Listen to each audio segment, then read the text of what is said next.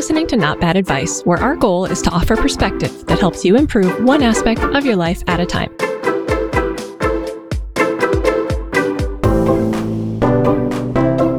I'm Pamela Lunn. And I'm CK Chung. And we hope that after listening, you'll think, hey, that's not bad advice.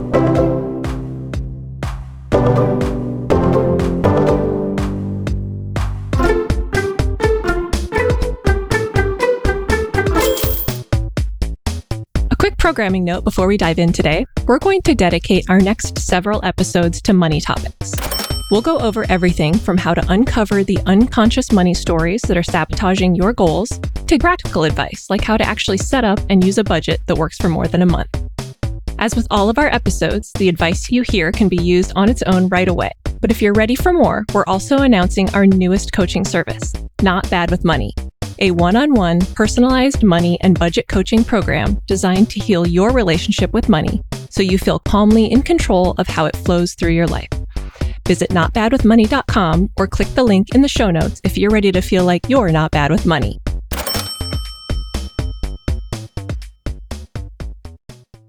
We get a lot of mixed messages about money starting in childhood, but reinforced every day through media, personal relationships, and society as a whole.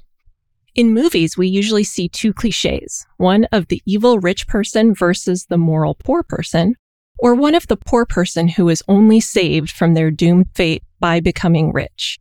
We are simultaneously told that having wealth makes you greedy and immoral, but that if you're poor, you should try to become wealthy. We're also told that if we don't save our money, we're irresponsible, but then we're bombarded with advertisements that convince us to buy things to fit in. We're told to spend, but save. Or we grow up with parents who work long hours to earn money, making us unconsciously develop a negative association with earning money. Then, when we're adults, we strive to earn money ourselves without addressing the underlying psychological blocks that we developed when we were younger. These contradictions may seem minor, but when the messages are repeated over and over in our lives, we start to embody them and they affect how we behave. We end up with a lot of feelings about money like shame, guilt, and fear, just to name a few, that make achieving financial goals difficult, if not impossible. Meanwhile, the only financial education we're given is being told to save for retirement, balance your checking account, and stick to a budget. But money is just not transactional like we're taught. It is deeply personal. And a key step in taking control of your financial future is uncovering how money makes you feel why it makes you feel that way, and how to feel the way you want instead. So more than likely, if I asked how your financial situation makes you feel, you would say things like anxious, unsure, or even ashamed. And if you would, you're not alone. Finances are consistently a top stressor in the American Psychological Association's annual Stress in America survey. And other surveys have found that a majority of people regularly lose sleep over their finances. And 25% feel stressed about money most or all of the time. These trends cross economic lines as well. It's easy to think that people with more money aren't as stressed about it, but the data shows that having more money doesn't mean you worry about it less. There are obvious advantages to having more income, and I want to be clear that in no way am I trying to minimize the effects of economic hardship and poverty. We could talk for hours about all of the ways that income inequality is negatively impacting our society, how drastically we need to change how we value people, and how horrific it is that we live in such wealth while there are people who are literally unsure where their next meal will come from. And that's all true, but at the same time, it's true that there are people with six figure and higher incomes that have financial anxiety. There are people that have a comfortable income, but just thinking about paying bills or what they'll do if their car breaks down is anxiety inducing. So how do we stop feeling anxious and helpless regarding money when scarcity isn't the issue?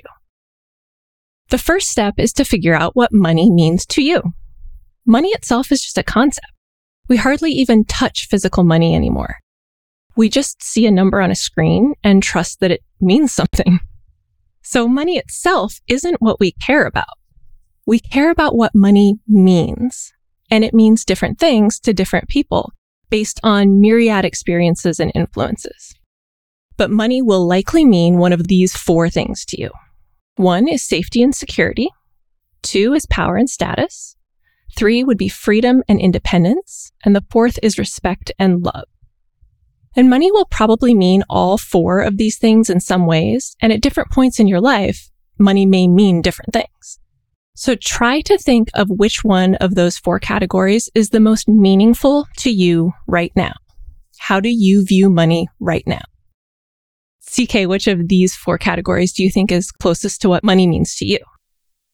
I'm thinking freedom and independence are the closest to what money means to me.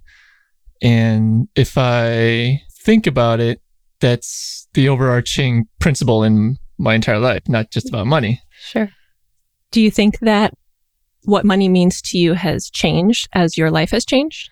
Yeah, absolutely. In my younger days, I could see how it was more about power and status. And obviously, money is closely tied to power in terms of how people think about money and power. Mm-hmm. And it's probably easy to fall into that sort of mindset these days with all the thoughts and concepts around money. Sure. So for me, um, money actually means security and safety. It means that I won't be homeless or hungry. And it means that I can provide for myself and my loved ones. Freedom and independence are a strong secondary motivator for me. I definitely strive for freedom by accumulating enough money to never have to take a job that I don't want or to be in a situation where I'm dependent on someone I don't want to be dependent on. Mm-hmm. Power and status are not important to me in the sense that we're talking here. Uh, I don't think I've ever associated respect with wealth. Like, I don't look at rich people and think that they automatically deserve my respect just for being rich. So, my need for security and my desire for freedom are what drive my financial decisions. And I know that now, but it took me a long time to learn it. Once I did, though, I changed how I approached managing my budget, which led to changing my relationship with money. And that would be a whole 30 minute episode on its own. So I'm not going to go deep into how my money anxiety manifested. but what's important to note here is that simply taking the first step of identifying what money means to you can help you start being mindful of what your triggers are and how they affect how you interact with money and how you may be sabotaging your own goals. Mm-hmm. So there are a lot of ways our money motivations can impact how we behave but I'll give an example for each of the four meanings so you can see if you identify with any of these. So if you're motivated by security like me, you might go through cycles where you severely restrict spending so you can save more, only to eventually binge spend because you've been denying yourself, just like a restrict binge diet pattern with food. And once you identify that pattern, you can be mindful of it and know when you're being too restrictive and then you can develop a budget that meets your security needs without ignoring your other needs. If you are motivated by power and status, you might notice that you are triggered by friends buying new cars or houses that are bigger and nicer than yours, which makes you start shopping for something that will make you feel like you stack up.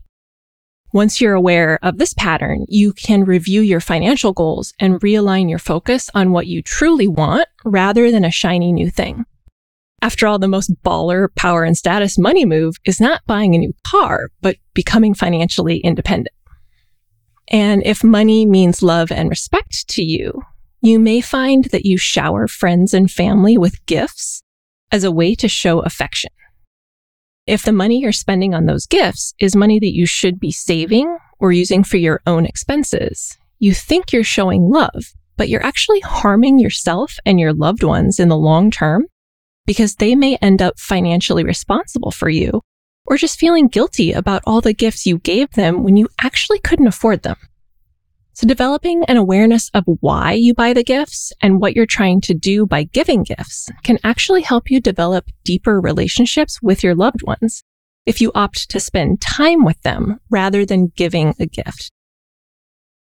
And finally, if freedom and independence are your money motivators like CK, Mm-hmm. you may find that you always feel like you're trapped. You feel trapped by your job, your commitments, your bills and financial responsibilities. Everything that keeps you from being free will feel restrictive. So you may end up sabotaging your job prospects and therefore your income, or completely ignoring bills and racking up late fees, both of which actually end up making you less free because you end up with less money. So noticing that pattern and putting together a financial plan that creates a feeling of freedom within the constraints of your current reality can help you achieve your longer term vision of freedom. So if you don't know what money means to you yet, you can start journaling or talking with a friend about any feeling that comes up that's related to money and see if you notice a trend that indicates which of the four meaning themes you fit into. So, are you aware of any general trends of these tendencies? Like, is the general public more susceptible to being motivated by power and status? it's not balanced in any way. It really is spread out across the spectrum. And especially because you can have a primary motivator and then mm-hmm. like a secondary one. So with having these four, I think that it creates so many possible combinations mm-hmm. of what your primary and secondary motivators are that there's no like rule that 65% of people are motivated by security and safety, mm-hmm. whereas only 25% are freedom and independence or something like that. I think that it's fairly evenly spread and it really depends on what your experiences were, mm-hmm. especially in childhood. That can really solidify what your money motivators are.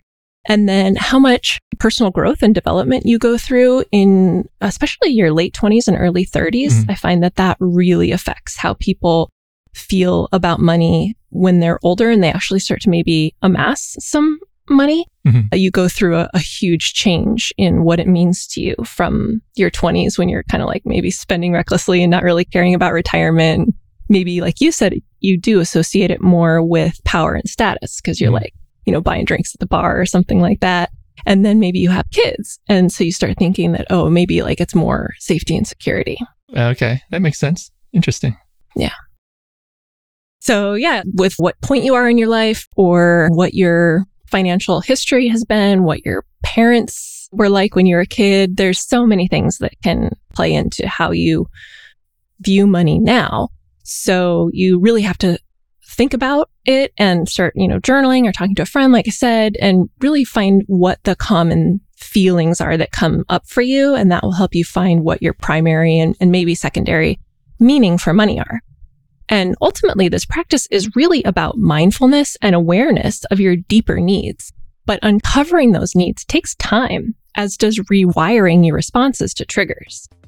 But you have to start somewhere to get anywhere. So start with observing what money means to you and how that meaning affects how you behave and the decisions you make. Then you can decide if you want to keep those patterns or try building new ones.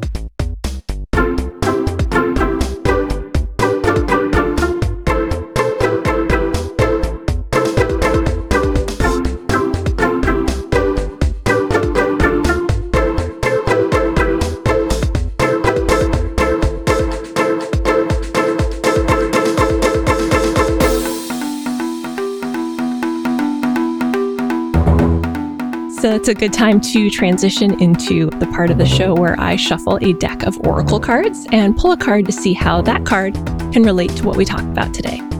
I like doing this because it gives me a visual to associate with the topic. And when I have a visual, it makes it easier to remember the perspective. So let's see what the Nocturna Oracle deck from the Creeping Moon has to offer us as a visual for gaining perspective on how money makes us feel.